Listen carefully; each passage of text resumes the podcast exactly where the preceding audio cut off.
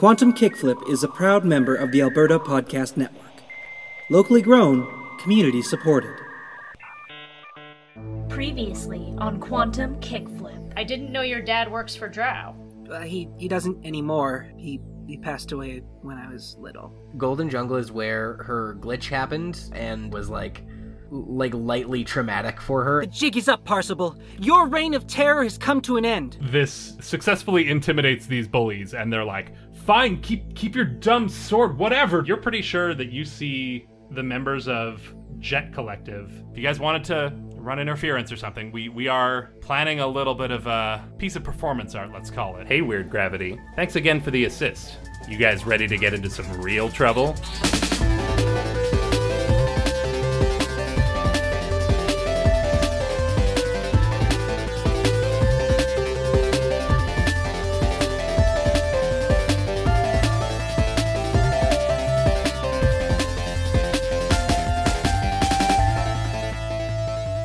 Welcome, everybody, to another episode of Quantum Kickflip, a Slug Blaster actual play podcast. My name is Robin. I am your Slug Master Game Blaster podcaster, and with me here are five of my best and funniest friends, uh, and they're going to introduce themselves for you now in the order of number of letters in your middle name slash names, uh, most to least. Hey everybody, my name is Glenna Lynn Kirkpatrick Showalter, and I play Elliot Buchanan. She is the chill playbook. She is a rockin' rollin' teen who also has a voidware backpack where she can keep stuff like her guitar. Hey everybody, my name's Liam Creswick. You don't need to know my middle name any more than you need to know the first car I drove or my grandmother's maiden name. Uh, uh, I'm playing uh, Lake. Uh, ooh, what's her middle name? Silhouette. Lake Silhouette Marsden. I don't know where that came from, but uh, she's the Heart Playbook, and she wields the her trusty reality cannon, a big, uh, like five foot long weapon slash toy that fires uh, lobs of uh, reality altering uh, lobs. Uh, my name's David Jonathan Ray. Uh, My name it comes from the two best friends in the Bible because my mom thought I would not have any real friends. So I am uh, playing Chester Capone. Uh, the uh, and he's a has the grits uh, playbook. Uh, so it means he's really tough, but he'll also help you out. And and recently he's been uh, wanting to really get into slug blasting, despite what his dad says. I'm Michael Cameron Vetch, and I'm playing Nick Lowe, the Smarts Playbook. He's the sword wielding, wall running, adventurous, kind of angsty now, smart kid boy. Hmm.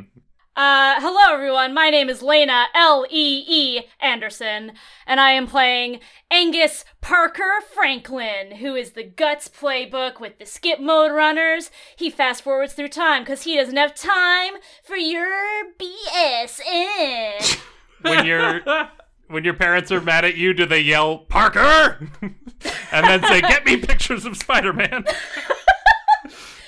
and finally, uh, my name is Robin, and what my middle name lacks in letters, it makes up for in numbers and special characters. Welcome to Quantum Kickflip. um, yeah, we're starting a brand new adventure today. Yeah, you guys just got back from from Multipalooza, the uh, interdimensional music festival. Uh, had a had a heck of an adventure there. Elliot got up on stage in front of a bunch of adoring fans and maybe started a band or joined a band or the band joined Elliot.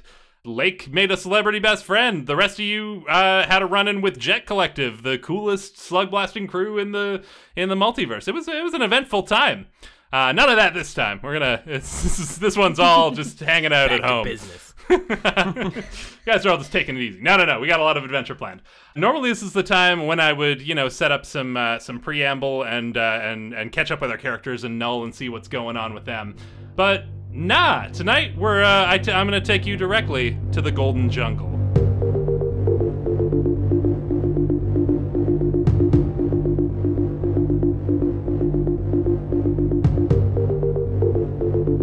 The mid afternoon sky is a brilliant crimson, and the lush green terrain below it shimmers, the air humid and hazy from the constant heat.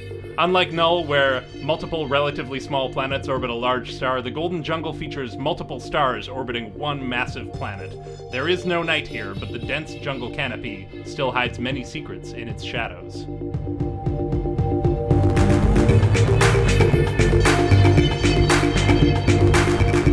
Lying in an expansive clearing full of tall indigo sawgrass, the rusted out ruins of some ancient civilization provide a rare pocket of shade in which five teenagers from Null wait with varying degrees of patience, or lack thereof.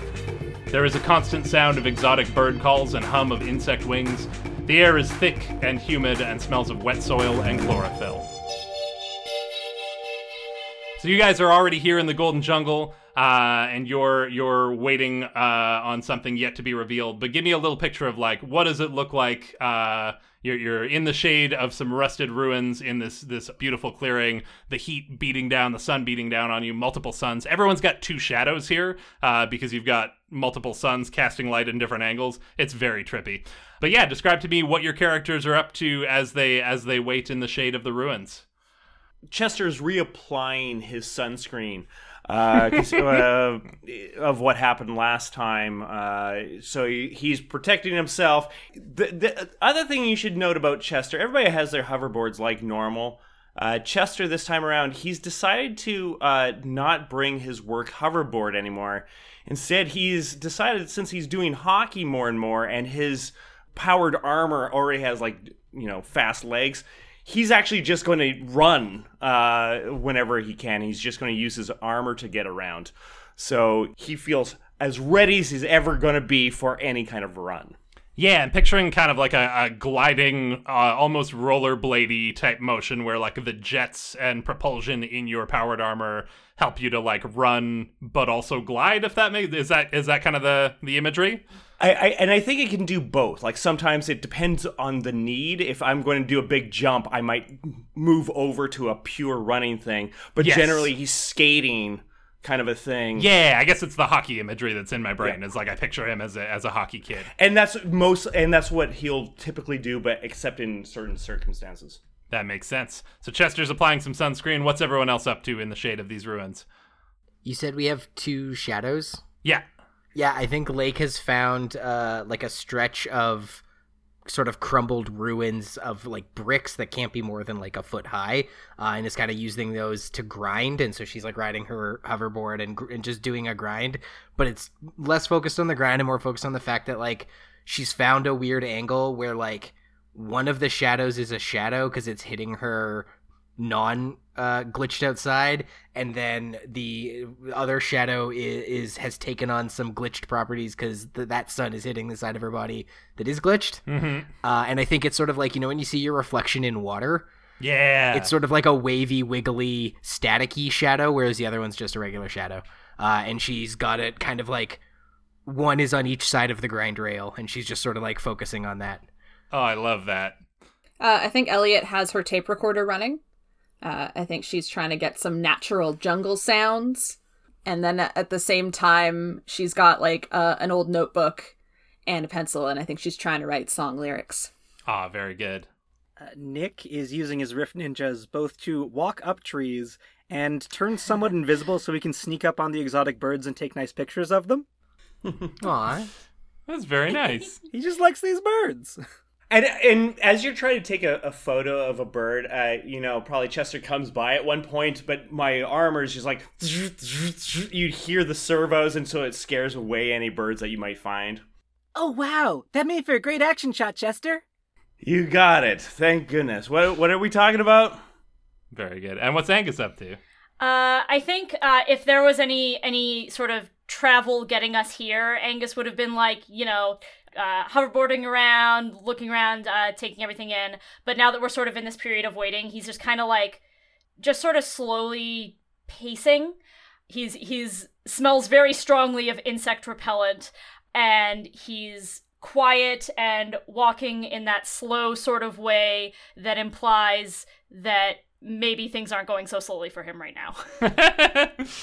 yeah, never have to wait long when you can just fast forward reality. Hell yeah. And good thing that uh, you know you're you're paying attention even as reality zips past because you you otherwise you might have missed the very thing that you were waiting for as your M phone uh, vibrates and you're getting a video call from Jet Collective. I think the others are, are free to sort of crowd around and, and, and listen in on this. Uh, but Angus, you uh, you answer your phone, uh, and on the other end you see uh, Butcher, who you met last run. He's one of the members of Jet Collective. He's a uh, Uh, I believe he's the the only one that's like a human human, not a space alien, um, or an interdimensional creature, as the case may be. Got uh, got long hair and kind of a kind of a rebellious attitude. I think he's he's wearing a wearing a t-shirt. He's a casual dude. anyway, uh, so you see him on the other end of this, and he's like, "Oh, hey, good. Glad I uh, glad I caught you guys. Um, everything. Uh, oh, oh, you guys are already there, huh? Yeah, we don't tend to wait around. Okay, that's fine. I'm sure that's fine. You're not here. Uh, and you hear in the background the voice of uh, of Savitri, the Thenispartian member member of uh, Jet Collective, saying, "They're there. They're in the Golden Jungle right now. Well, tell them to get out of there." And he's like, "Yeah, yeah, no, I, I know, I know, it's fine." And she's like, "Well, hurry!" And he's like, "Whoa, what's the matter? Are you worried about them?" And she's like, "No, I'm not. I'm not worried about them. I just just tell them." And he's like, Hey guys, remember what I said about how we don't like to wait around? Uh, and Butcher turns back to the phone and he's like, Right, right. Well, I'm sorry. I, I'm trying to get to the point here, but Savitri's just really worried about you guys. She cares a lot about you. And she's like, That's not, tell them I don't care about them. And he's like, I, Aw, blow her a kiss from me. and he does so. He's like, listen, I know that we invited you guys on this run today, and it's really bad form for us to bail, but we have a very good reason. Uh, we've been picking up all sorts of uh, space-time anomalies going on in the Golden Jungle. It's it's looking like some wild interplanar stuff is about to go down. Like you guys know us, you guys know me. You know that I'm always down for uh, for pushing the limits, but uh, so so please keep that in mind when it's that it's me telling you you do not want to be in the Golden Jungle right now you guys need to get out of there before long. It should be fine now. Like everything's fine now. You guys are okay, right? You guys are okay. Is anything weird going on there? It's a beautiful, picturesque day as far as you guys can tell. It's it's beautiful and idyllic and, and scenic and whatnot. I mean, everything looks pretty good around here. What kind of stuff can we expect? Uh, I like, I, I don't want to freak you guys out, but Farnham said the words uh, planar eclipse, and that's that's never good when that happens. Uh, realities bleeding into each other and crossing crossing over in, in unexpected ways. It just you know a lot of these dimensions are are pretty incompatible with each other. Like they don't they're they're wildly different from each other. That's the whole fun part of slug blasting. But when you you start to mix them, you get some real real uh, oil and water stuff going on. Uh, Butcher can see that Angus uh, is is listening, but also has a very intrigued look on his face. Uh, and Savitri's in the background is like, "Are you still talking about the, the like? Tell them to get out. Hang up the phone." He's like, "Yeah, yeah, no, I know you're worried about them, mom." And Savitri's like, "No, that's not true. I'm not. I just, just, just tell them to get out of there. Tell them I don't care about them." Uh, he's like, oh, "Listen, all right, I, I know it's probably tempting to to go uh, chasing after trouble here, but like, you guys need to find your way out. Take it from me. Take it from all the Jet Collective." We would be there if we could. We hate standing you guys up, but like it is not it is not safe right now. You guys need to get back to Null and fast, all right? okay, thanks for the heads up. All right, I gotta go, or, or Savitri's gonna gonna start crying over there, and Savitri's, I'm not crying. And he's like, okay, gotta go later, guys, uh, and hangs up the video call. Now, a little bit of backstory. You guys were invited here after meeting Jet Collective on your on your previous run. You guys made a connection, helped them pull off a big public art display, and sort of terrorized the festival with a corporate not just a uh, corporate executive, I guess, a giant hologram. Anyway, you guys uh, formed a fast friendship there, and I think you've been in touch online since. And they invited you guys on this run, uh, not just to uh, to go to the Golden Jungle, although that is always a, a fun place to go. There's a lot of stuff to check out, uh, but specifically for the blooming of the turbodendron. Uh, which is a rare flower that, like similar flowers here on Earth, that bloom once every hundred years or once every 80 years or something like that. Uh, the turbodendron is a similar situation, but it's not a time period so much. It's a rare flower that blooms once every reality. You, there is one per dimension, and it blooms once, and then and, and it has used up all of that dimension's flower nourishing resources, and that's that's the only time. So uh, they got a tip on uh, on the fact that it was going to be in bloom. This is a very rare occasion, and they invited you guys to come along. And again, not just as you know botany enthusiasts, but specifically because the nectar of the turbodendron is some pretty coveted stuff. Uh, it allows you to become attuned to this fabric of space time and sort of uh, see the uh, reality itself and and the and the connection between the dimensions in a way that you couldn't otherwise. And Butcher Butcher assured you when he, when he explained all this to you that like it's not it's I know it sounds like it's like a uh, like like a drugs thing or something. It's not a drugs thing. It's just like a, a an interdimensional travel thing. Like the nectar doesn't get you high, The pollen gets you high. The nectar is is uh, purely a, a mechanical advantage in slug blasting. So that was the plan, uh, but now you've been given other information. Uh, what's uh, what's Weird Gravity's response to this news? If I may, Lake, Lake already has her uh, space time ampimeter out, plotting a course home. It is time to go. Uh, she is uh, very concerned and heeds warnings with 100% commitment.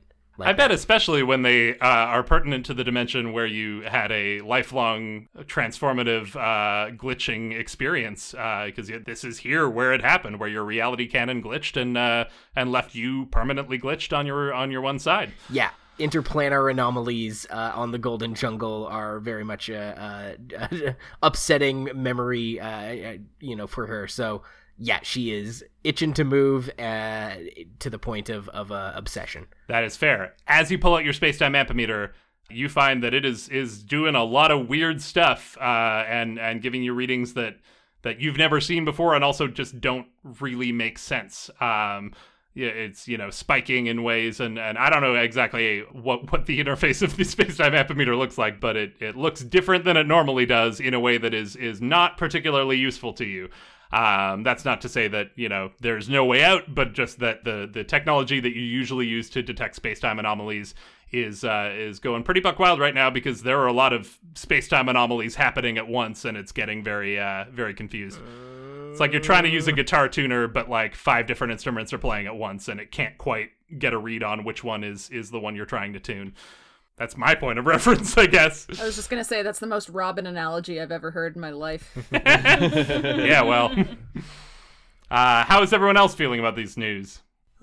Boy, I I was really hoping to be there for the blooming of the turbodendron because you know I have I have a biology class that I want to.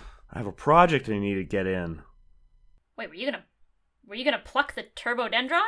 Well, Are you gonna like steal it? Yeah, it just says it's blooming, and I'm like, hey, look at this flower, uh, and I figured that would get me a pass. That's hilarious. It's the equivalent of like going to the the botanical gardens here where we live and like stealing the corpse flower to pass your high school bio final. no one explained the corpse flower for anyone who might not know, please. hey, like, because when I was in grade six and I had a science project due, I just like, you know, just put a like a bowl of water out that had some dye in it, and like, they're like, Chester, you pass. We just got to move you along, buddy. And I'm like, it worked. So like, I, how is this any different? Far be it from me to tell you how to pass high school biology classes, but I think they have a little bit of a higher expectation now that you're in high school. Yeah, oh, and Chester, we're in the same bio class. That's that's a written assignment. I was I was really hoping to. oh, I can boy. explain Punnett Squares to you when we get back to Null. Then I really need the flower, because otherwise, how am I gonna write? You know, like I need to look at it and like really study it.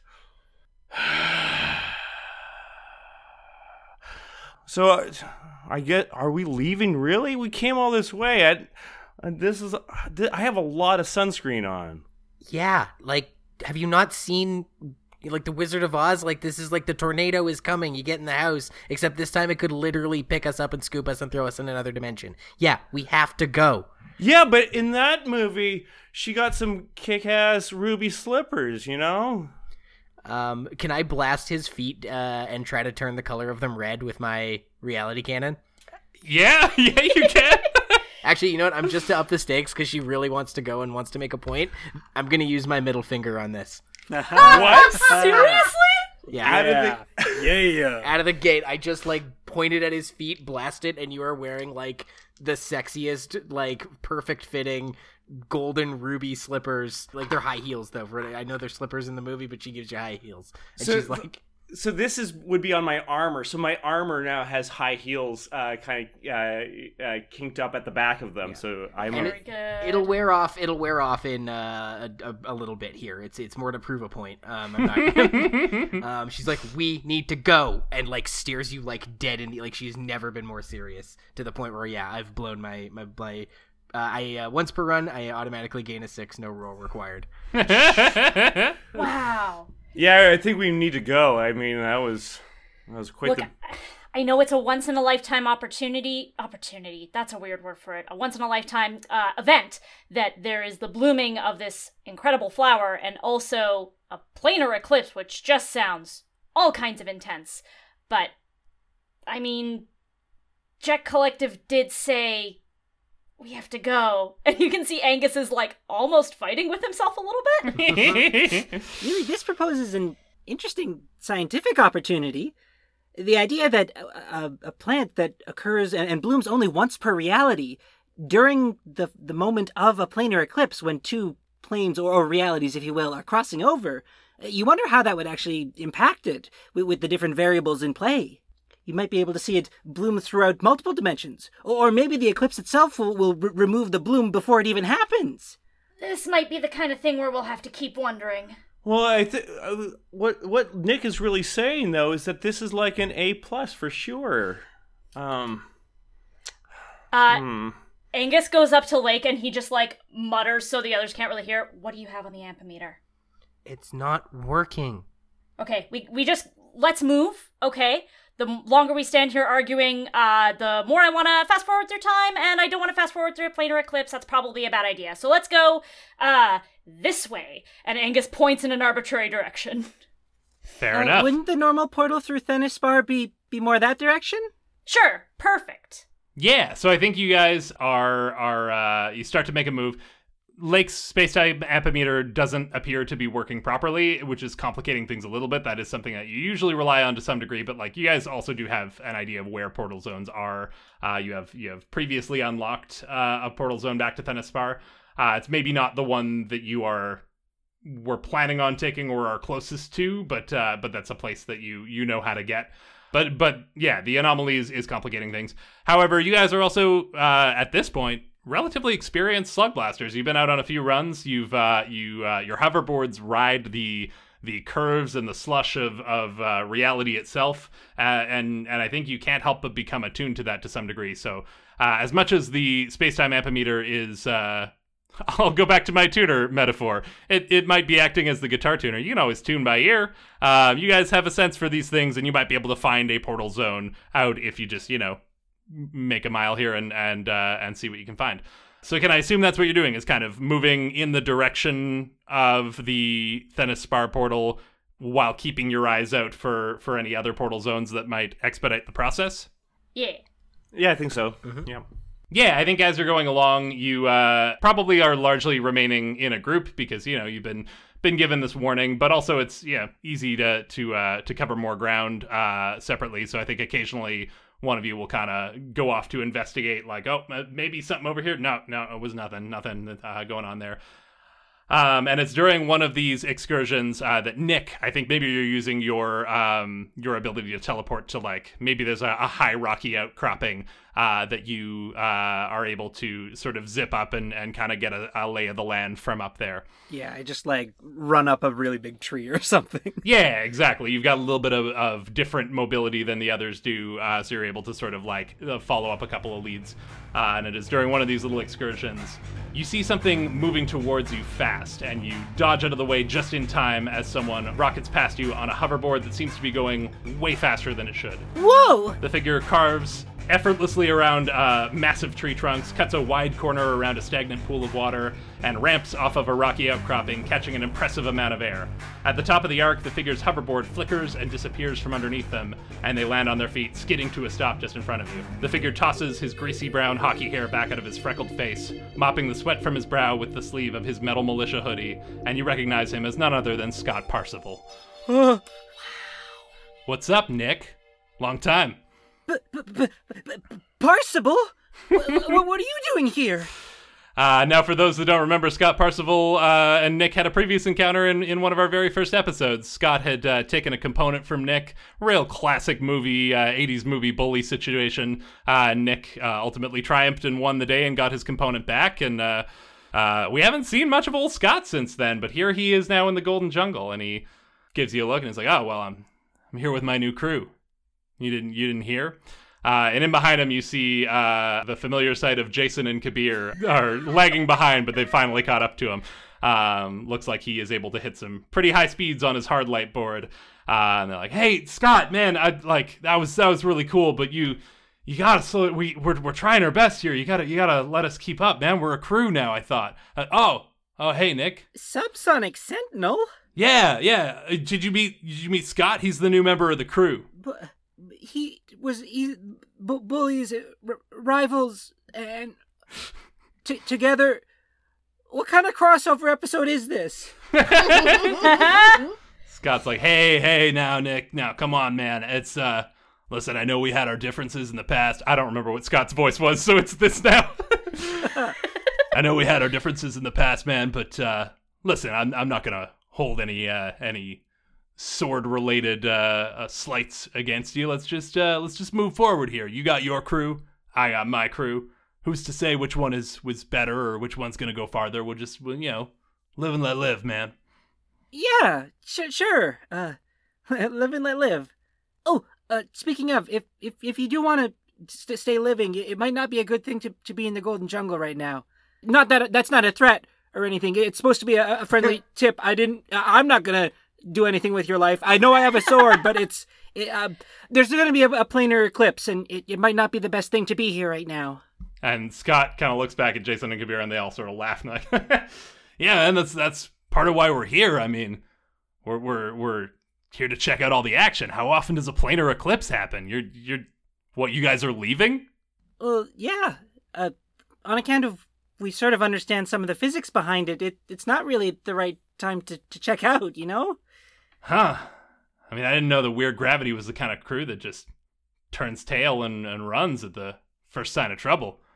Not not very uh not very slug blastery, if you ask me. Not not really not really the spirit of the whole thing, but like I guess you guys do do whatever you want. But- Subsonic Sentinel's gonna stay though. We're gonna check this out. This is this is where the party's at. And Jason and Kabir are like, yeah, nice, no, that's cool. Well, I, I mean, I, I never, I, I, I didn't mean that we were going like right now. I just meant that like we were gonna keep it in mind. Uh, so so we we we ha- had an extra planned out, but we're we're definitely gonna be uh, observing the, the the eclipse. No, no, man, that's okay. It's you know, I I understand. You gotta you gotta think about your own. I mean, it's gotta be hard for you because did, didn't you like your dad get lost in another dimension or something like, and you worked for a drow or some shit? Like that's that's got to be rough. So you know, I get it if you're scared. I'm not scared. Whatever, man. We're gonna go check out this planar eclipse. And Kabir's like, yeah, and the turbodendron. And Scott kind of shoots him a look, and Jason's like, man, cut, shut up. They might not know about that. And it's like, oh right, I mean, nothing. Good good cover. Very good cover. Scott's like, all right, listen, we gotta we gotta head out here, man. But uh, you know, you guys you guys stay safe. Seems to be what you guys do best. Uh, and uh, he motions for Jason Kabir to follow, and they they uh, off they go. Well, if they're here, that gives us two reasons to leave right away. Uh, so I think this was mostly an interaction with with Nick that that he had kind of gone off his own. But I think you guys like uh, you know went to check up on him after he didn't come back, and so you caught like the tail end of that interaction. Uh, whoever whoever wants to be there can be there. Um, but yeah, let's let's see how this plays out. Wait, wait, th- those guys are going to stick around? Yeah, that seemed to be their plan. Uh, Well, I mean, isn't like everything going to go real bad real soon? that's what everything says in theory. Well, I I mean, maybe we should maybe we should try to get them out of here. You know, like it's if it's not safe for us, it's not safe for them, right? Well, I tried explaining all that, but they just they said they'd stick around and do the brave thing. Well, maybe if the reality warps around them enough, they won't have such thick heads anymore. Uh, guys, I I don't know. I think we need to get him back. We need to find a portal first. We need to find our way out of here. And when we find it, we don't have to go through it. We can go back and get those idiots and probably try to trick them into going through the portal, to be totally honest with you. Angus, did Jet Collective send you the coordinates for the the turbodendron? Uh, yeah, I got them. Uh, do you mind if I take a look at them quick? Why? Uh, just Subsonic Sentinel sort of mentioned it in passing, and I, I think that might be the way that they're headed. Right. Yeah, that makes sense. Here you go. Catch catches the phone and uh Nick looks at the coordinates and he's Mhm. got Angus's phone in his hand. And then he teleports away. Okay. I guess I have to roll for that, but um yeah, no, let's let's do this. I love it. uh so yeah, uh I think it's a matter of like Nick catches the the phone tossed to him out of the air and then he pulls out his Negatana to activate the slip rattle. Roll to teleporting universe by slicing spacetime. If you can't see your destination, potential problems are worse. so he's slicing not based on something he can see, but based on his understanding of the plane and the where the coordinates would be. Okay, so you're trying to te- teleport directly to the turbodendron. yes. Okay. Oh, wow. Whew. I'm, I'm going to add one die for my smarts because I think that's sort of key to Nick's understanding of how to work off of the coordinates. Yeah. Uh, but I do also want to use uh, just one of the general slug blasting abilities uh, to push yourself, uh, Take a Dare, in which you can add plus 1d6 or a kick to your roll by marking a trouble. That, in conjunction with an ability I just picked up in the last run, Double Dare, uh, means when I'm doing this, I get an extra d6. So I'll take the trouble, but I'm adding 2d6 to my roll. Okay. Uh, and that comes in. there is a six in there. Okay. All of the others are ones. I'm glad I went with four dice. Um, but yeah, Nick catches the phone, turns and spins with his blade, and then he steps through his rift. Nick! Nick, Oh no, the pl- the planar eclipse got him. No, that was not the planar eclipse. That was another case of an idiot. So we have to go back and get him now, hey? Well, I think it's a good idea if we also find an exit, but we might just have to split the group. Um, l- l- you look over at Lake and like the, the the two suns shining on her face like illuminate the fact that there's like almost tears welling up in her eyes. One the one on her glitched outside has like a glint to it. She, she yeah, that that was that really scared her that Nick did that. Um, and she doesn't know what to do because she doesn't. She she was ready to leave without Jason and Kabir, but she's not ready to leave without Nick. But that is um a huge ask to get her to stick around any longer. Lake, give me your phone. Yeah, uh, hands it hands you the phone. Sure. What? The ampemeter, right? The ampemeter. Uh, Angus is looking at the ampemeter, but he's also looking at where the coordinates of the flower were. Yeah. Okay, this way. And he's heading towards, to the best of his memory, where he thinks the flower is. But also, I assume Lake's ampemeter is plugged in there, so also keeping an eye out for thin zones.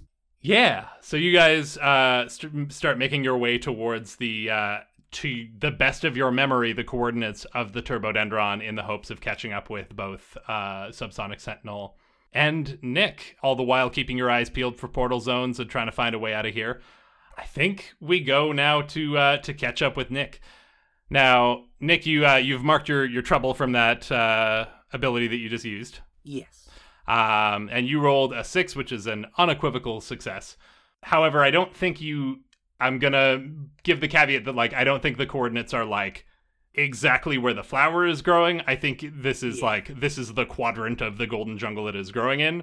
Uh, so you have circumvented a lot of the journey, but you don't like pop into existence on top of the turbodendron. Kind of like you've you've still got to like find it if that makes sense. However, uh, you find a uh, a pretty curious sight before you. Uh, you. You heard Jet Collective talking about the planar eclipse that was about to be happening, and uh, so far you guys hadn't really seen much evidence of it. But uh, here, where you have popped into existence, uh, it's pretty undeniable.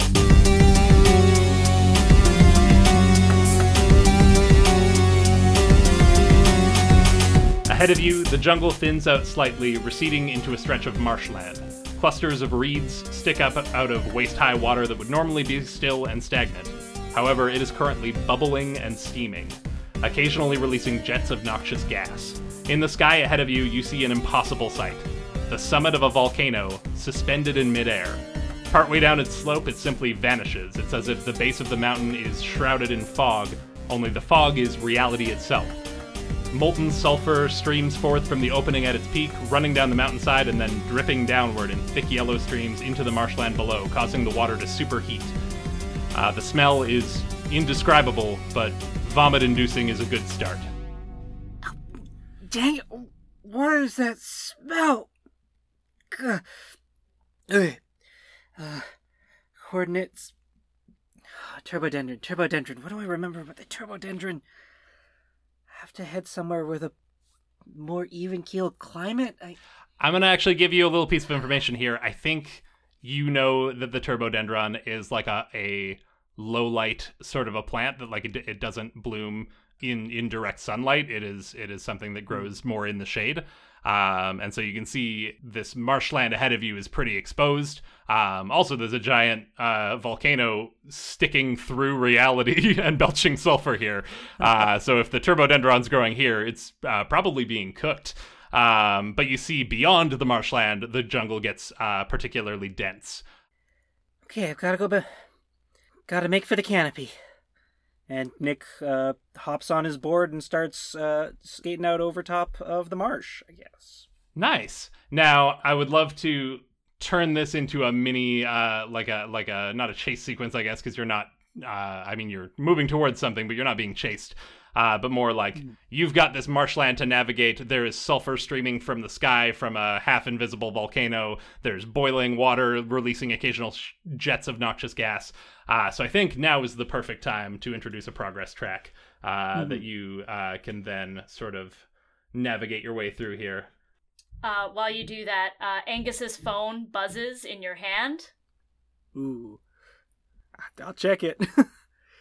Uh, it's it's from Lake's number, and it says, "Where'd you go?" Dash A. um. Nick just pockets the phone. Oh boy. Angsty boy. so we're gonna go with the progress track of sulfur. Uh, and I'm being a, a generous GM here and spelling it the American way with an F instead of a PH. So it's a little bit shorter. It's six letters instead of seven. But yeah, that is the number of uh, successes that will need to be rolled. Uh, but you can also add kick. There isn't a threat clock here. There are just, you know, problems to be incurred along the way. Um, but that is sort of the uh, navigating the stretch of marshland will will take that amount of successes. Um, so yeah, describe to me kind of what Nick's move looks like here and sort of how he's navigating his way through this sulfurous boiling marsh. Uh, and feel free to uh, add any any boost or kick or or whatever you like to your roll. Uh, yeah, what's what's Nick doing here? I think in seeing just the impact of the volcano and how much this plane is being affected by the the oncoming eclipse, uh, he's realizing that uh, this rash decision he's got to move fast. Uh, so I think I want to roll to activate the Nega Friction Wake with my Negatana. Uh, roll to boost your speed as your sword accelerates through matter, even air, and pulls you along. Amazing. I love that's that makes total sense. Does that add any dice to your roll? Also, are you adding any kick or anything to your roll? Uh, it doesn't initially. Uh, I will add one from the, the turbo pool of my sword, and I think I'm going to add two kick. Amazing. That's two six, and I got a four. All right, we got a mixed success. Uh, and you added how much kick to that? Two. So that's gonna that's gonna get you partway through this marshland. Describe to me this maneuver, and I will I will throw your complication at you as you go. Yeah, so I think initially he's just kind of hovering. I guess you probably don't get that much height over top of the the marshy water, so he's he's kind of brushing his way through the reeds, uh, and then when he draws the sword and and pulls back in a, in a stance on top of his board, he thrusts it forward, and that's when it begins to engage and accelerate to pull him. And uh, I think with that, it starts pulling him, and it's it's uh, pushing through all the different reeds that are sticking up, and he's kind of trying to find a, as straight a shot across the marsh as he can. And I think you're able to do that. There's sort of these these uh, thick yellow streams of sulfur pouring down from overhead. Uh, also, it, it is wild to pass underneath this uh, volcano because it's sort of only sticking through from certain angles. It's like when you clip through a wall in a video game and like from the inside there's nothing there like it you can sort of see this hollow non-existent inside of this volcano that is very uh, existent from the outside and it's it's a trip. But you're not really uh, taking in the scenery too much. You're just trying to find the, the straightest path through. Uh, you're you're sort of weaving around uh, noxious gas and and uh, dodging geysers as they come up. And I think at one point you just get hit with a splash from one of these as a as a large bubble sort of swells up and bursts in a particularly pungent puff of uh, of gas. Uh, the gas doesn't get you, but the splash of boiling swamp water does hit you, uh, and you're going to hit, be hit with the slam scalded. Now that is your second slam box here because you already were carrying the slam of insecure from your downtime, so they are your boxes are full. If you take one more slam, you're peeling back.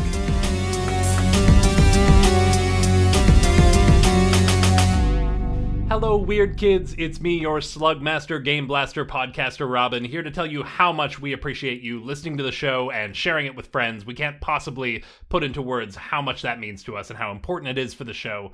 Uh, we love hearing from you as well. Reach out to us. You can find us on uh, uh, at Quantum Kickflip on Twitter, uh, Instagram, Facebook, TikTok, YouTube, probably some other ones I'm forgetting. Uh, but I'm not forgetting about Patreon, where for just five bucks a month you can uh, get early access to every new episode of Quantum Kickflip, as well as bi-weekly bonus content like interviews, outtakes, and lots more. Uh, I'd also like to thank our sponsors at the Alberta Media Arts Alliance Society, whose goal is to advocate, educate, and celebrate the media arts in Alberta. Check them out at amaas.ca. And we are proud members of the Alberta Podcast Network, and they're actually one of our sponsors this week. Uh, so they have a bunch of amazing locally made shows that you can check out over at albertapodcastnetwork.com, including I Have Some Notes, uh, which is co hosted by uh, our very own Liam Creswick, who plays Blake Marsden here on Quantum Kickflip. Uh, he hosts that show along with Scott C. Bourgeois and Greg Beaver. Uh, they take uh, movies that maybe weren't the best and and tweak them give them some uh, some punch ups give them some notes and try and uh, and fix them and make better movies out of them. It's a lot of fun. It's always super insightful and interesting to listen to. And the most recent episode is all about solo a star wars story and i happen to be the guest star on that episode. So you get two quantum kickflip cast members for the price of of free. It's a podcast. It's free. All podcasts are generally free, but this one uh, is is uh, worth every penny and more. Uh, so check it out over at albertapodcastnetwork.com uh, or uh, just wherever you get your podcasts. We release Quantum Kickflip bi-weekly, so you'll be able to check out the conclusion of this Golden Jungle run on Wednesday, September 29th. Uh, and we're going to get you back into the action real quick here, but first, I'm going to cede control of the transmission over to Jet Collective so they can tell you about an important cause that they're championing.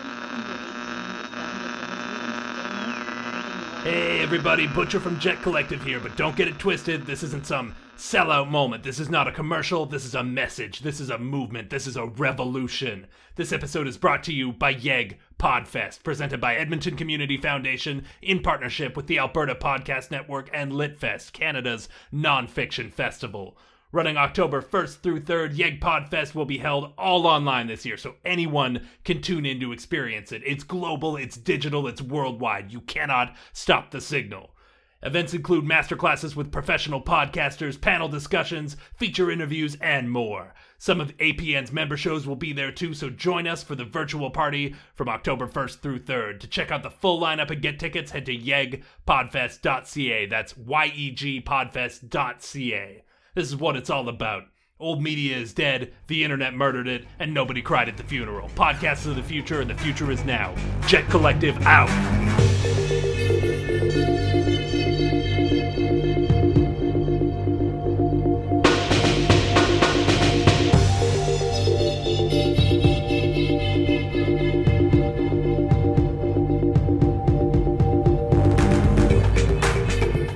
The other five of you, you've been making your way towards the coordinates and kind of keeping your eyes open.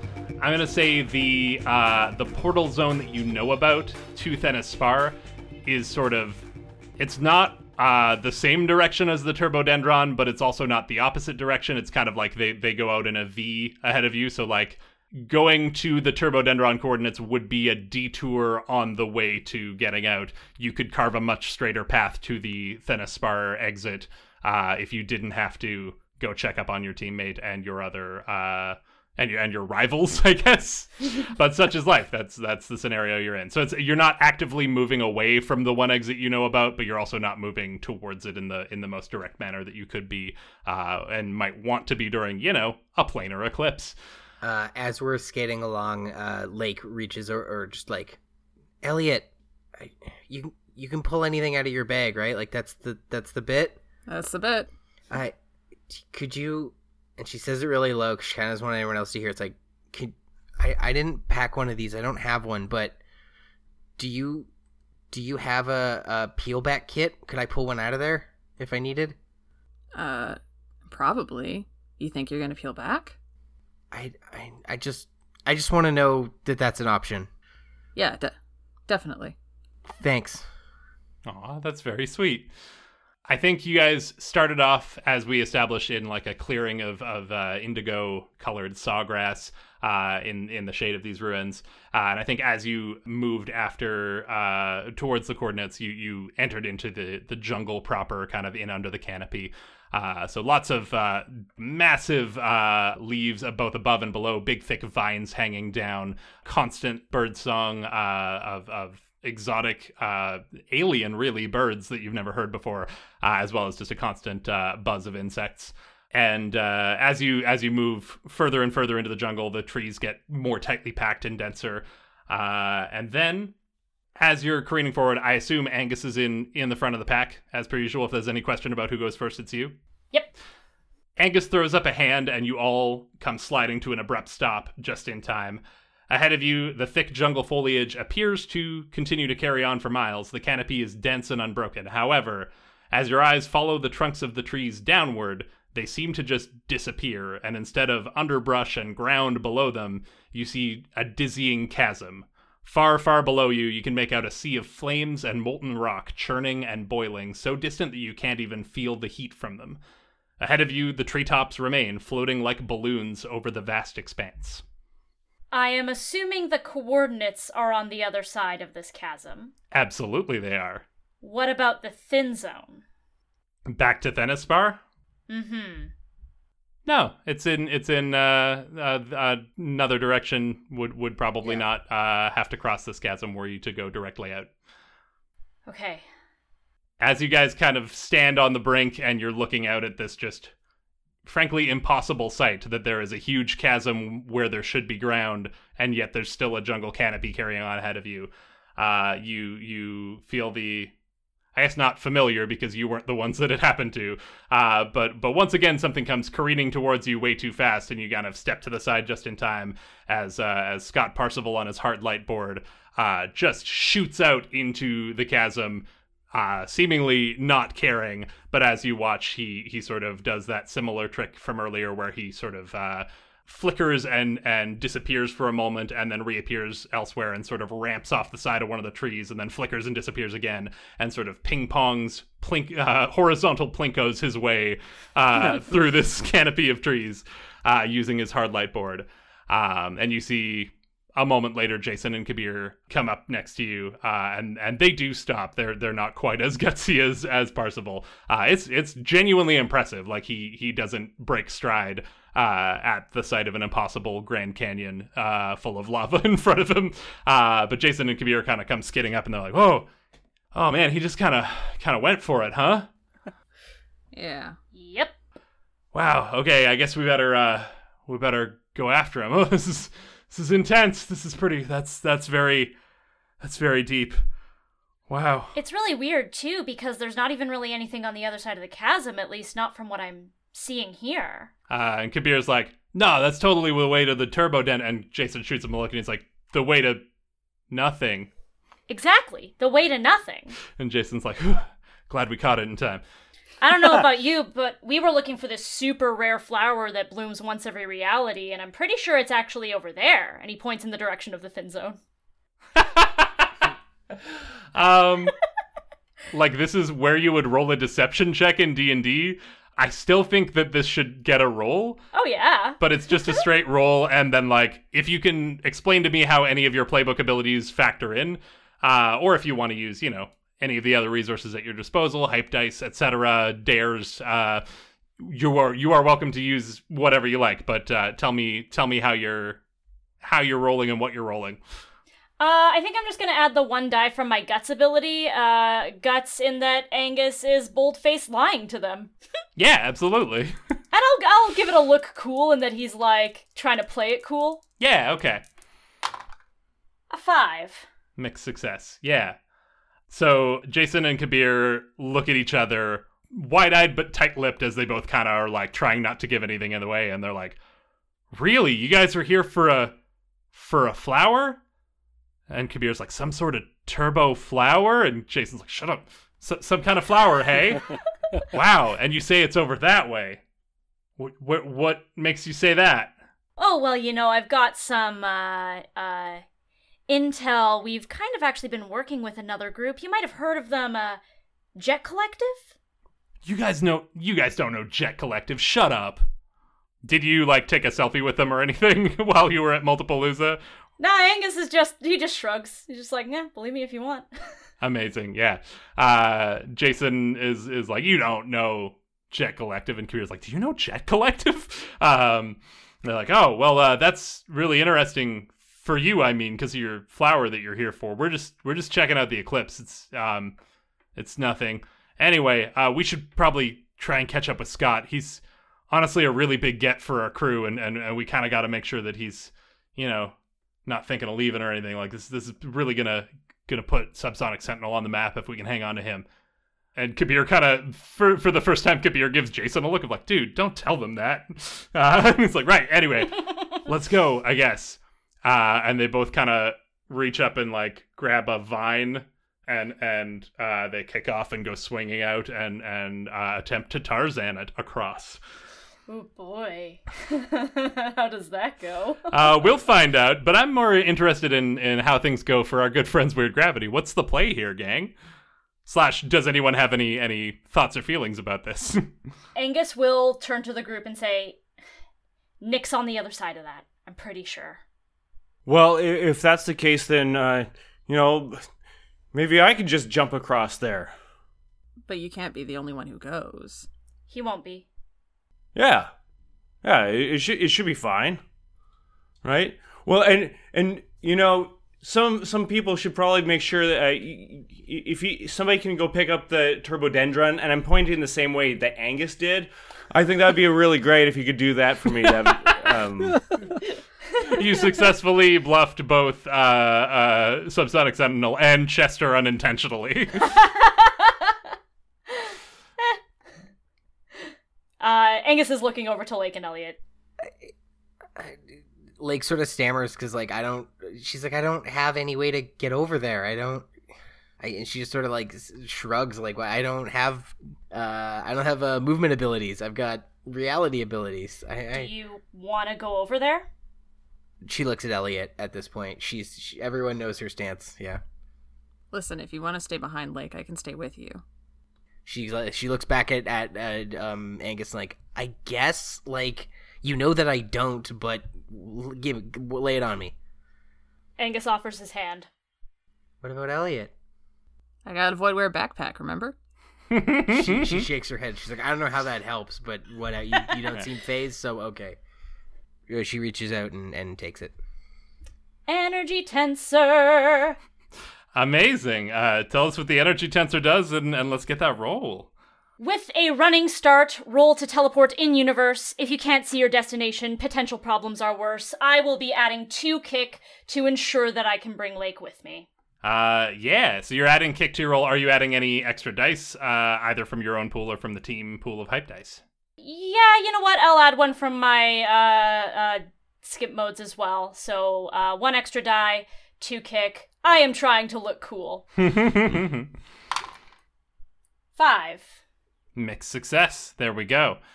Does your uh, ability have any caveats like Nick's about uh, if you can't see where you're going, potential problems may be worse? That is exactly the caveat that it has. Okay, that is good to know because yeah, you don't see the other side of like you you know like I think it's it's just too distant. Like you see it in the distance, Yeah. but it's like you you can't like pick out a like ah that's where I'll land is like directly That's there. where the floor starts again. Yeah. yeah exactly um and once again it's got that sort of video gamey physics of like uh of clipping through a wall that you're not supposed to clip through that like it doesn't look like a cliff face descending down from the ground it's not like a sheer crack in the earth it's kind of like you can sort of see further into whatever plane this is that's bleeding through but also not and it's it, it uh, messes with your head the longer you look at it like you, you don't you start to get a headache if you look at it for too long um, so we've got a mixed success uh, from angus and you were trying to look cool so mark your style uh, we're to play that out in a moment but we're left with uh, chester and Elliot. Uh, Chester, you had mentioned trying to jump, and Elliot, you had uh, mentioned your Voidware backpack. I'd love to get everyone's offers here, and then we can resolve them all in tandem. Uh, I think I'm going to use self storage, where you can store human sized objects, like humans, or I don't know, mannequins. Also yourself. It's dark in there. Hey Chester, if I uh, if I step in my backpack, will you carry me across when you jump? Yeah, well, I mean, you you really trust me to make this jump because I'm not even 100 percent sure on this one, to be honest with you. I'm going to trust anyone. I'm going to trust you. Okay. Okay. Well, then I'll I'll really make sure I do this well. Um, okay. And I, I start making my way kind of like I'm going to try to line up a like a path to the uh, the edge of the chasm and like try to like line up and I'm going to go. Because one of the things why I'm skating instead of using my board is because of my new powered midsoles which is uh, taken from another um, device. So it allows me to run super fast, easily keeping up with hoverboards. So that's what I'm using to get going. I'm using the mobility boosters from the armor itself to go fast over solid terrain. And then uh, using the heavy duty servos to actually make the jump itself.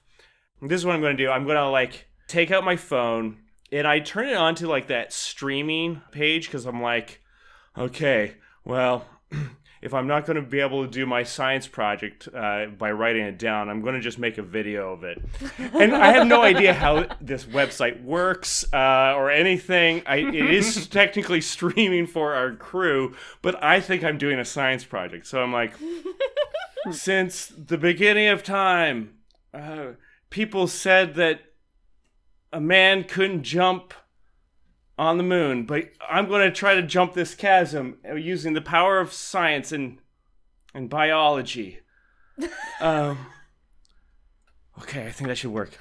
Uh, um, okay, here we go, and start like skating uh, faster and faster, even as it's going like against gravity. I'm like climbing uh, towards the lip, and I uh, jump at the last second. I'm going, and I have the Voidware backpack in the other hand, and like I huck it ahead of me, so that way I know the backpack makes it at the very least. Oh, what a play. Um, quick clarification, Glenna, did you have to roll to get into the backpack, or that's a thing you can just do with that ability? Nah, it's just a thing you can do. The backpack rules. Incredible. So we are uh, we have Angus rolling for the teleportation. You got a mixed success. Chester, let's get the roll for this jump. Uh, before I do this, he's not necessarily meaning to, but uh, this is trying to look cool. Uh, he is going to. Oh, absolutely. yeah, yeah. Yeah. I think I'm going to use the uh, sacrifice your body. This is the big roll of the of the time, so I'm going to use sacrifice the body, take a slam, and get plus two d six to the action roll. Uh, the slam cannot be noped, absorbed by armor, ignored with an ability, etc. I'm going to use an extra dice from my tur- uh, from my armor, and uh, that's that's what I'm doing. I'm going to stop you before you roll. Your intent was to throw the backpack ahead to make sure that at least the backpack makes it across, even if you don't. That's correct. I'm going to give you this offer if you are willing to burn one of your kick on on either your playbook or your device. That will be true. The the bag will make it regardless of your fate. If not, the bag may be victim to whatever complications uh, that should arise, depending on whether you roll, you know, a problem or a or a mixed success or whatnot. I will. I'll respect the intent that like you're trying to put the bag first. Yeah. But but depending on how bad you roll, harm to Elliot is not off the table unless you're willing to burn a kick about it. Uh, absolutely, I'm gonna I'm gonna do that uh, and make sure. that- Amazing. And you know, I'm going to use it from the powered armor because it's really utilizing that. I'm just hucking it as far as I can. Yeah, that totally makes sense. Then Leia, let's get that roll. I do have a six in there. Incredible. Uh, so we have one full success. Angus, you got a mixed. Uh, we're gonna see how all this resolves in just a moment. Uh, but first, we're gonna check back in with Nick.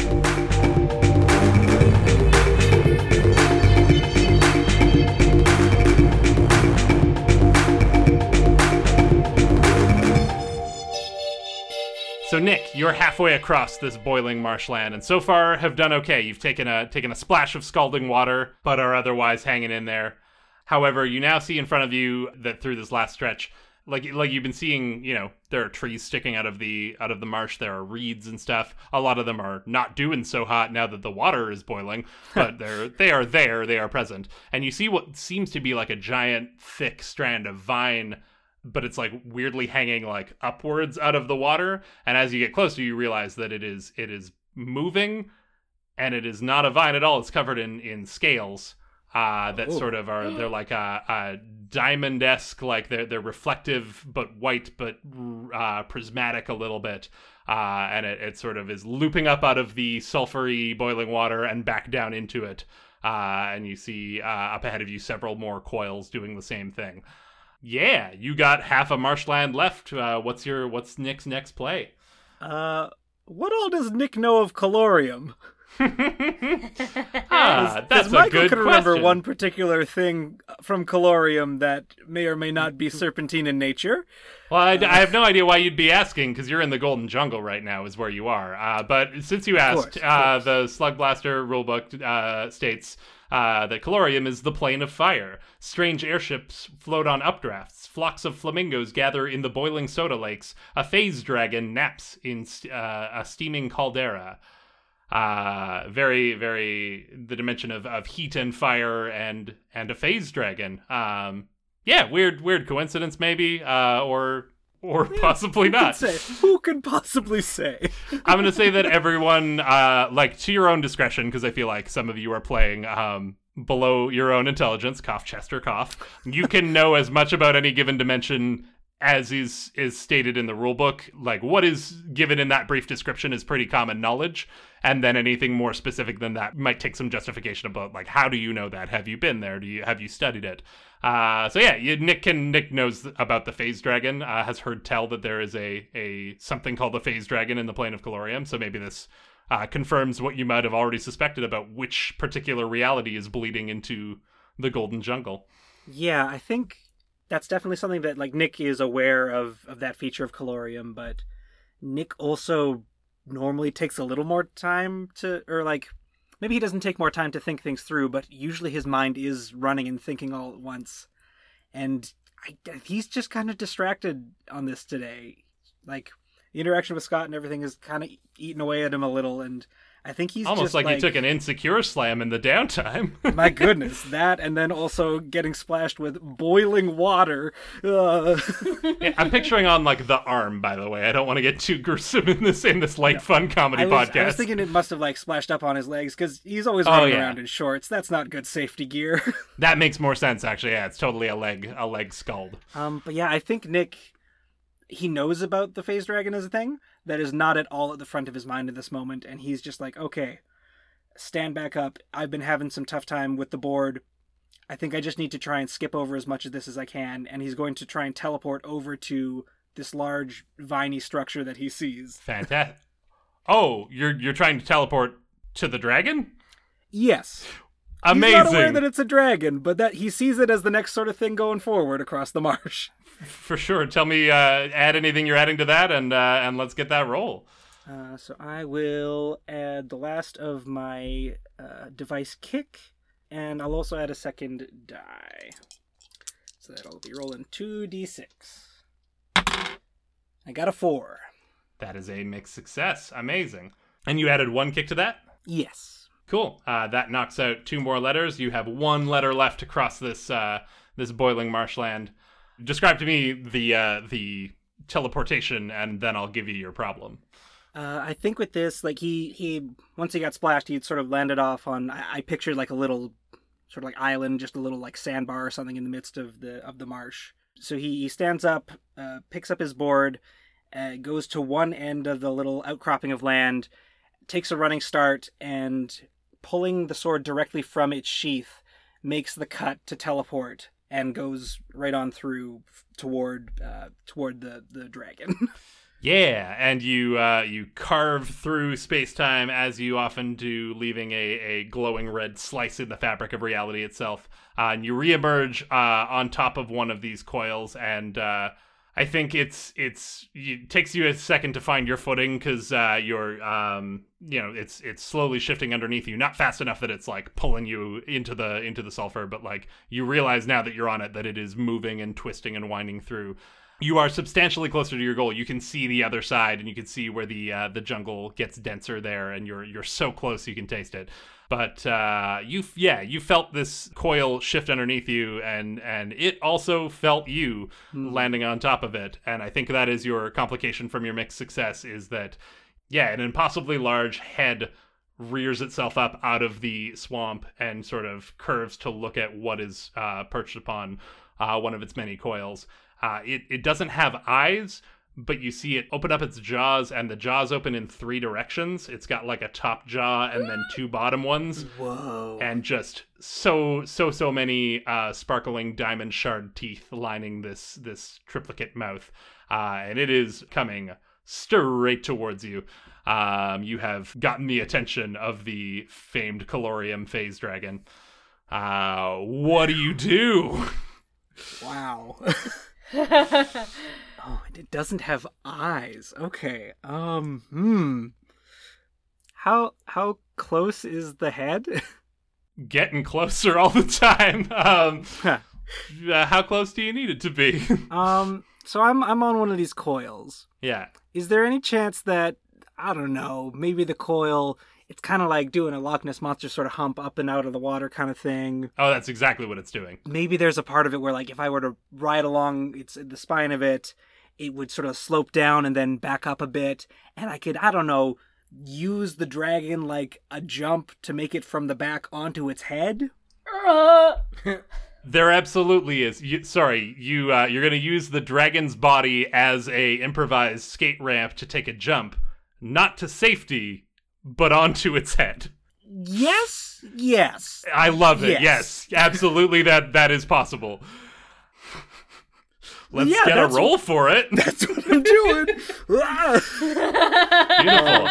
uh, you only have one more uh, progress track to clear here, but you uh, one more letter in the progress track to clear. Add whatever you're adding, and and let's get that roll.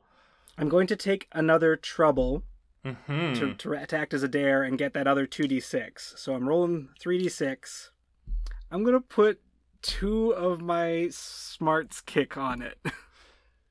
So I I mentioned earlier that you only have one progress track left to mark. So like really a success will get you where you're going here. Although where you're going is is uh, a point of contention apparently. Uh, but if you're not trying to clear the progress track, what is it that you're trying to do? Uh, well, my thought is if I can get on its head, there might be a way that I can then, I don't know, direct it and ride the phase dragon toward the turbodendron. oh my god. And Yes. that's where I'm thinking that the kick might help with whatever that portion of it is. hmm Yeah, I think that's appropriate. Yeah, yeah. Uh, Oh boy. Give me that roll, baby. da-da-da. oh, um, hmm, hmm, hmm. Hmm. hmm Okay. Uh, so I, I rolled those three dice and I got a one, a one, and a two. Uh, I'm just gonna stop for a sec here. And uh, Robin, I know you're not the biggest anime person, but uh, what is, do you think, probably one of the, the world's most known animes?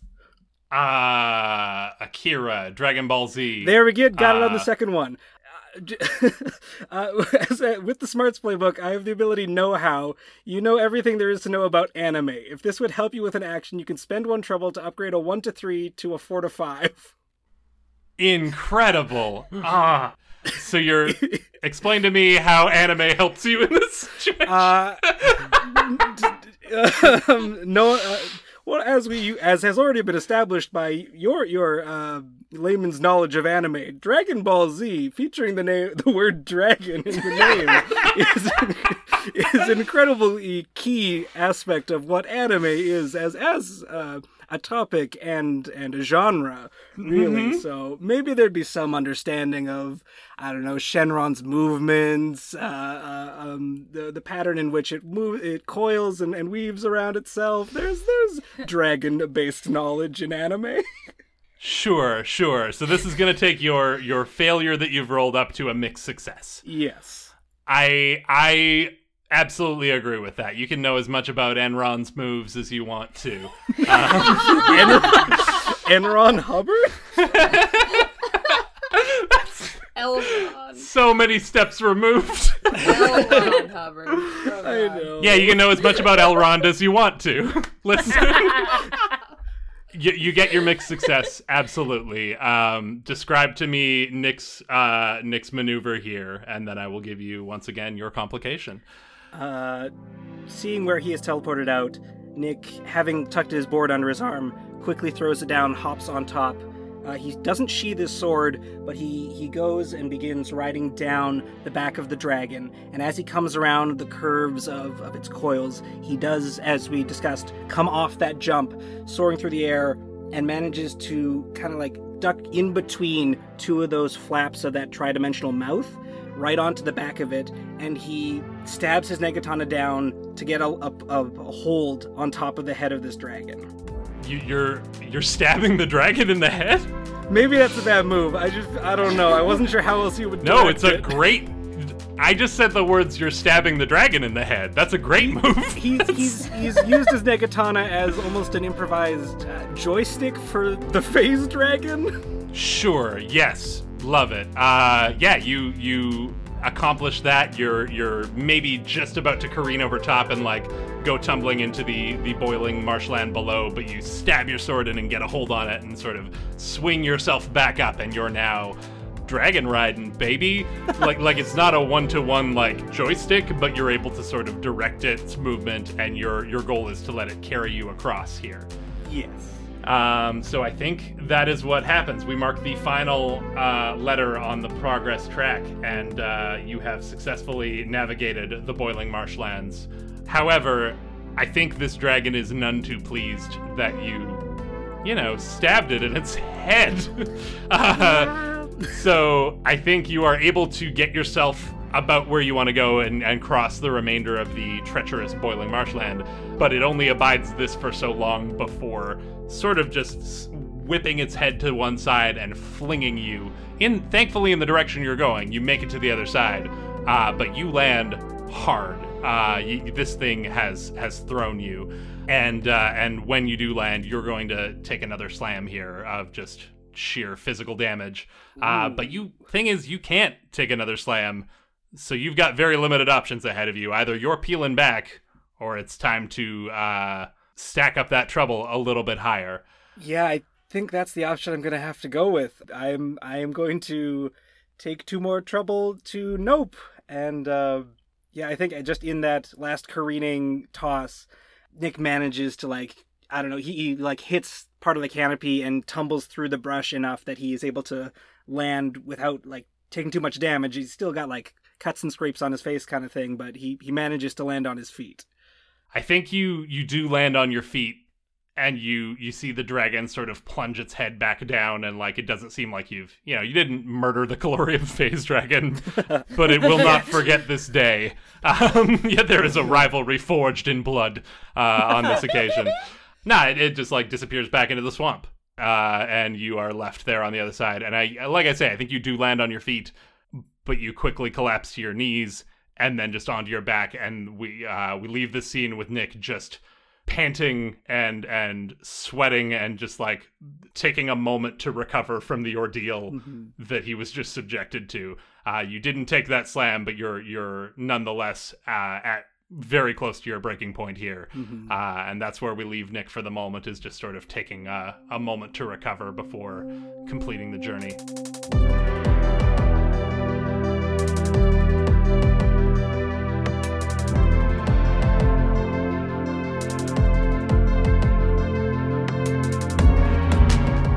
Let's check back in with the rest of the crew. Uh, the rest of Weird Gravity uh, was uh, navigating a chasm, and uh, I want to catch up with uh, Chester first and foremost. So you had thrown Elliot's Voidware backpack out in front of you, and by spending a kick, you managed to uh, land it safely on the other side. Elliot, I think from inside this thing, it's not a comfortable experience getting hucked to the other side of the like it's, it's a weird thing because it's a dimension contained within a backpack. So it is not, you know, you don't feel the impact of the ground necessarily, but I also can't imagine that this uh, has no effect on the contents of the bag. Uh, so I think it, it's just like a very nauseous sort of like all of reality just sort of turned around you, but also your feet never left the ground. Like you're still standing where you were standing, kind of thing. Uh, it's it's an unpleasant ordeal, but you have made it successfully to the other side. Uh, and much as we've established in previous episodes, where the bag gets chucked, uh, I think it is on its side, and you have the ability to emerge from it uh, should you choose to do so. Uh, yeah, I think I crawl out. Yeah, and I think as you like, there's not a lot of time in between uh, your landing and Chester's. You you sort of peek your head out of the bag, and as you're emerging, you see the figure of Chester careening towards you, and it kind of takes you a second to make sense of like, wait, wasn't Chester carrying me? How did I get here and Chester's still what? Um, I, I would also like to point out that I use sacrifice the body. So as much as I rolled that six, I do land super hard. Yes, absolutely. Well, I think what it is, it's not even your landing. You threw this bag out. Uh, you had kind of found a straight shot, uh, and and you managed to chuck the bag right down the middle, like perfect bowler. Uh, got a strike. You you uh, you threw this thing through all of the treetops, and and it plumped down on the other side. Something about the motion of throwing it as you were jumping threw your trajectory off by a little bit, and so rather than going straight through uh, there are these floating treetops all around you, right? Like they, they descend downwards and then sort of vanish because that's where the ground would be, but the ground's not there. And you sort of slam into one, and much like we described earlier of uh, Scott Parsival like ramping off of trees and sort of uh, glitching in between and, and uh, ping ponging from one to the next, you do the same, but but um, not intentionally uh, you you slam into one tree trunk and then uh, reflect and bounce into another and sort of uh, again ping pong your way across but taking a hit on each uh, each one what is the name of the slam you get from this let's go with let's go with pummeled Pummeled, I like that. you've Sure. been pummeled uh, and, and like I after I like land and I stop and I go back over to my phone and I pick it up and the stream is still going. Uh, as you can see, uh, uh, Mrs. Stone, uh, sometimes jumping really far can hurt a lot, which which is of course a thing in biology when animals get hurt. And I, I know I messed it up and I closed the phone. I love it. Um, let's cut over to uh, Angus and Lake. Angus, you had taken Lake's hand and you were rolling to teleport, and you got a mixed success. Yes. Um, so first of all, describe to me this uh, your teleportation maneuver, and then I will hit you with your problem. Uh, I think we're. It does state with a running start. Mm-hmm. Maybe we're both on our hoverboards. Angus gives like a look, nods. We both start hoverboarding, and then just as we're about to approach the lip of the chasm, blip, uh, glitches out, and hopefully glitches back where there is floor underneath. I think it's a similar situation where I, I love the the parallel here that both you and Chester sort of took it upon yourselves to to get your teammate to safety, and I think you uh, blink back into existence in the midst of this uh, this floating canopy of trees, these eerie uh, ghostly trees that are that are hanging suspended in midair, and yeah, Lake uh, makes the straight shot and and you know maybe a little bit like you know feet almost out from under you but you manage to like walk it off and and and land on the other side unharmed. But i think angus you're so focused on making sure that lake gets to the other side that you also collide with one of these tree trunks. Um and rather than like you know when you're in jet powered armor that's propelling you forward you sort of ping pong uh but when you're just doing a, a running start and a leap that really kills your momentum. And so you go from uh, flying forwards uh, to falling, uh, and you are able to because this was a mixed success and not a not a total failure, right? Yeah. Can we? Can you nope a mixed success? You can nope a problem. Yep, you can absolutely. Yeah, absolutely. I that. uh, Lake nopes this. Oh, amazing! Oh, Yeah, so I have to mark a trouble, right? You have uh, you you mark two trouble. Uh, so you you see Angus hit this tree, uh, and it looks like he's about to start falling. Uh, do, did you have a way in mind of, of how you're able to sort of? I think I think a, a- just a movie, a classic kind of like uh, as Angus is falling, a hand catches him and has to pull him back up. Yeah, I think I, I, I like that because you guys were holding hands as you jumped across. So I think like uh, Yeah. as Angus hits the tree, your grip, you know, you see that the hands are, are holding at the wrist and, and they sort of slide out from away from each other. And like you do sort of land on your feet, but you realize that you've lost your grip on Angus and instinctively turn back and Turn reach. around Uh, your feet go out from under you and you slam to the ground, but you're able to to get your grip again. And Angus is dangling from this uh, impossible ledge that shouldn't exist, but you've got a firm hold on him and are able to drag him up to safety. Thank you. You're welcome. Okay, blood's pumping.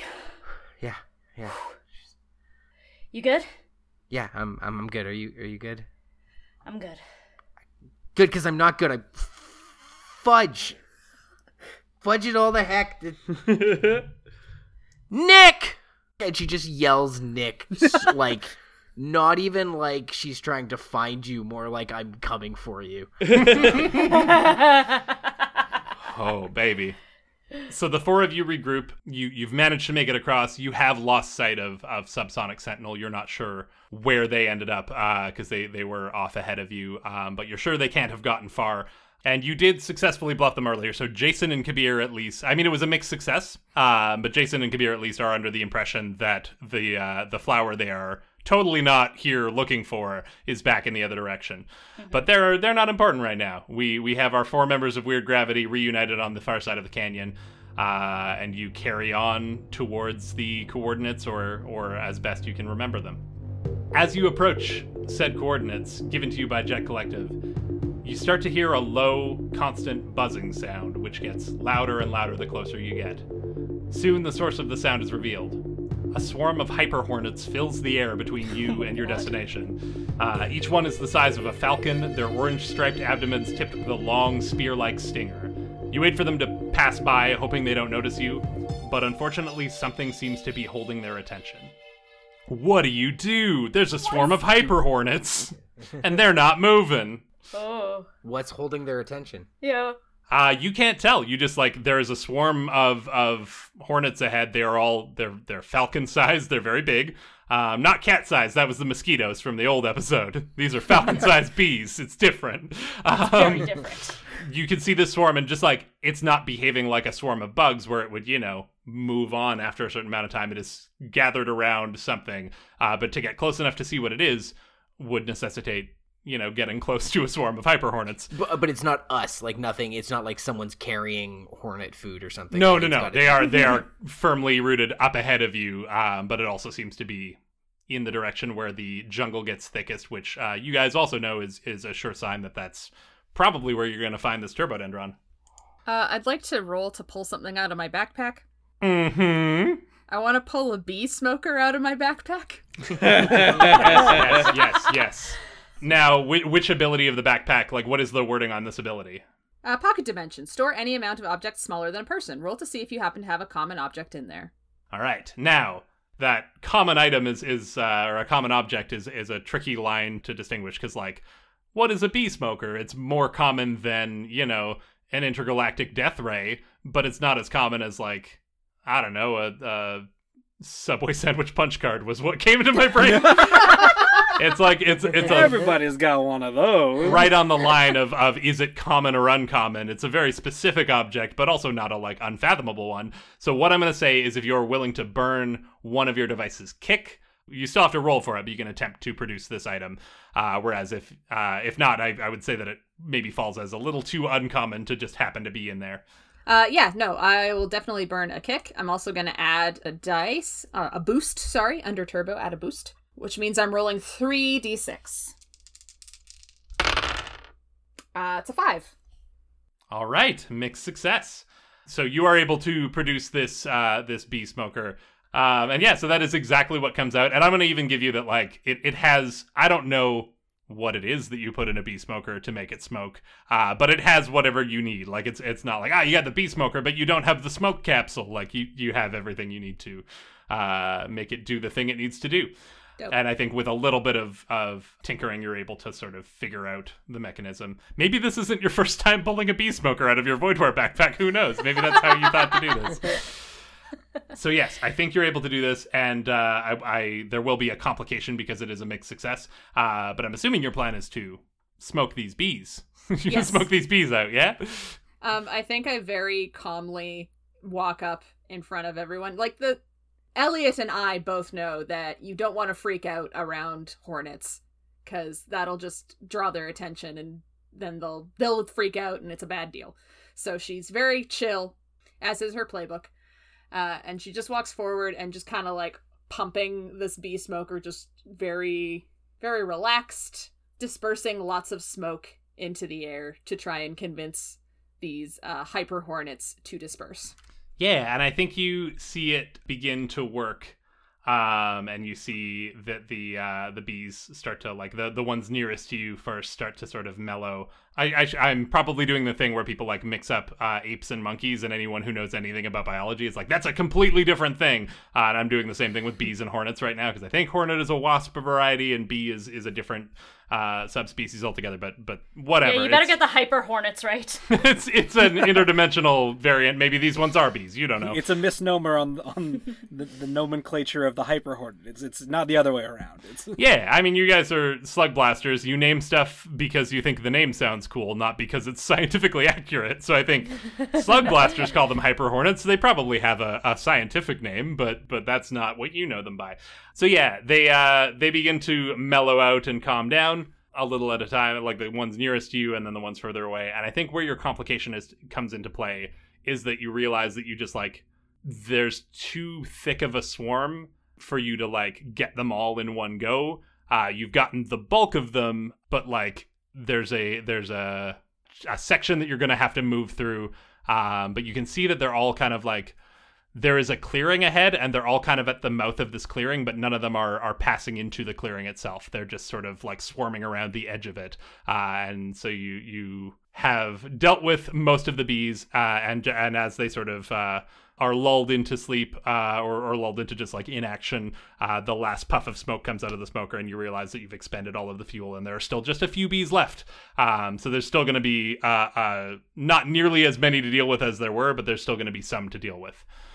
Like, you want to blast these? Yeah, I, I think I have a, a plan for it. Uh, and she, she not not to blast them, but can I do like a mosquito spray kind of a thing? Like, can I make a, a stink cloud around us? Yeah, I think that's absolutely something that Reality Cannon can do. I'm going to interject Um, here one more detail that I forgot to mention. Silly me forgetting to mention this, but as Slug Blasters, you guys are all somewhat familiar with the the Hyper Hornets of the Golden Jungle. You're also aware that it is rumored that their sting causes immediate peel back. That if, if one of these things gets you, it's it's curtains for you. You you go straight home. Do not pass go. Anyway, that might be relevant to you shortly. Carry on. So Chester, who's just like picking himself up and joining and seeing all these these flying insects to him, uh, he's like, "Oh boy, hey, what are those? Like some sort of hornets? I mean, I mean, they're not fuzzy. They uh, they they got the smooth outer shell, and there's a whole bunch of them. So that must means they're hornets, because that's what difference between them and wasps." Uh oh boy, with a hornet. I oh boy, yeah. I I think uh, we need to get a whole bunch of gas in here. As you say that, like a the lob goes zipping past your nose, and you get a little whiff of whatever we're about to lay on him. um, uh, so I'm gonna roll to uh, yeah, uh, parameter dial. Gonna change the odor. It's on the list of optional things. The odor is gonna be repugnant or whatever. That what's that stuff called for keeping mosquitoes away? Citronella. Citronella. Yeah. Um, hyper hyper nega friction citronella. It's gonna try to- nice. And what are you what are you targeting with it? Because you're changing the odor of something. Is it like are you targeting one of the hornets? Are you targeting the the like trees in the or the like near the clearing? Uh, what what is the target of this that you're trying to make smell like citronella? I guess it was like a cloud in my mind. It was like the air around us. Um, but that is kind of like hard to target. You're right. Yeah. Okay, can I use can I use kick then to um dial her her uh thing away from lob shot and into more of like a hose beam? yeah. I'm I'm curious. Is this are you are you intending to spray them with the smell they don't like, or spray yourselves with the smell that they don't like? I guess it would be us. I love it. Uh, yeah. Let's get that roll. So I'm gonna use a kick to um dial her her lob into a beam, uh, and I'm gonna use a a, turb, uh, a a boost just to make sure it works. And I don't try this very often. I think she is trying to look cool because now she's like in in like a fugue state of like rescue mode where she is gonna grab Nick by like the scruff of the back of the neck and like drag him through the portal. Um, so it, like like t- a Rambo style, like she's just gonna start hosing down her teammates. Amazing. Yeah. I, I love that that image of like it's just like beyond the point of of Yeah. uh, having any patience left. the the sun, the two suns glisten in the uh, um behind in the in the background behind her, and she's just like. Mm, I love the smell of nega friction in the morning, and then I'll, I'll throw this out there just before you roll. I know you're adding one of your dice to it. Uh, this is sort of a, a, a team scenario, and I like you know you're expending the kick both to uh, make it a, a beam, but also to be able to have you know to affect three uh, four of you. If ever there was a time to use one of those team hype dice, now might be it. But that's all. That's your decision. I just am reminding you that. also that aware that's not a Rambo quote. So. uh, yeah, uh, team. Anyone want to kick me a hype dice? Do it. Go for it. Okay, someone check check it off the other box. I'm adding a third die. Uh, five. Mixed success. All right. So she she like lines them all up and just goes like, and we all smell like uh, nega friction citronella. You know what? This is absolutely perfect. The cloud uh, descends down upon you. It's it's not a pleasant experience getting coated in in uh, bug repellent, but uh, but it, it works. Uh, and uh, as you approach the uh, cloud of of hyper hornets, uh, you know most of them docile on the ground, and then uh, now the remainder of them take one whiff of of what you smell like and i think the four of you clustered together is enough to sort of like not only do they leave you alone they sort of like start to disperse and and become less of a swarm and you are able to enter the clearing beyond now i'm going to cut quickly to nick who we left sort of panting on the other side of the boiling or, or sulfur boiling marshland Nick, I think what ended up happening here was that uh, your initial teleport jump sort of sent you to the far side of the coordinates, uh, whereas they came from the near side. So you guys approached from different directions. So you were actually able to you you skipped the chasm altogether. Uh, you had to deal with some some marshland in your way, but once you got past that, you were you were right where you wanted to be. Um, and so as you kind of stagger to your feet, uh, and and start moving towards your best guess as to where the jungle gets densest. Uh, you also heard the sound of these buzzing hyper hornets, but before you could even start to formulate a plan of, of how to get past them, uh, you saw the cloud of smoke and you saw some of them start to get docile.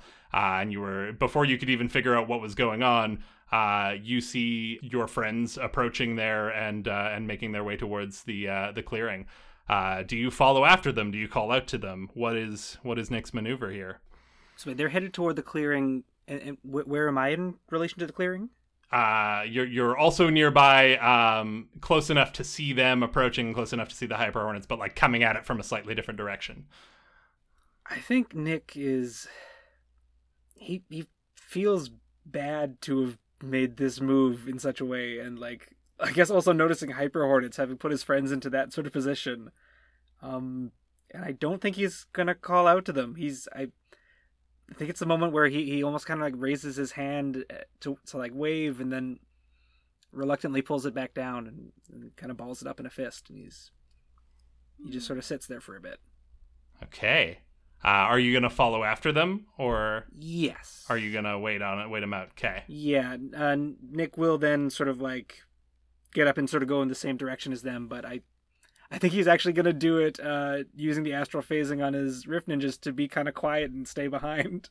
Damn. So yeah, you uh, you take advantage of this window that has been created by Elliot and Lake uh, to to bypass the hyper hornets, um, but you don't make your presence known. Um, and one way or another, you all emerge into the clearing.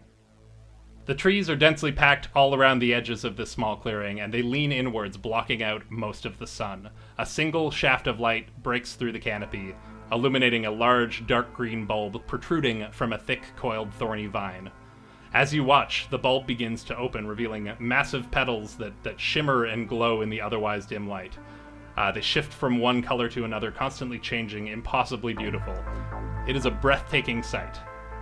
So much so that it takes you all a moment to realize that the turbodendron is completely surrounded by metallic skinned, four armed figures in dark robes, all of whom are staring directly at you.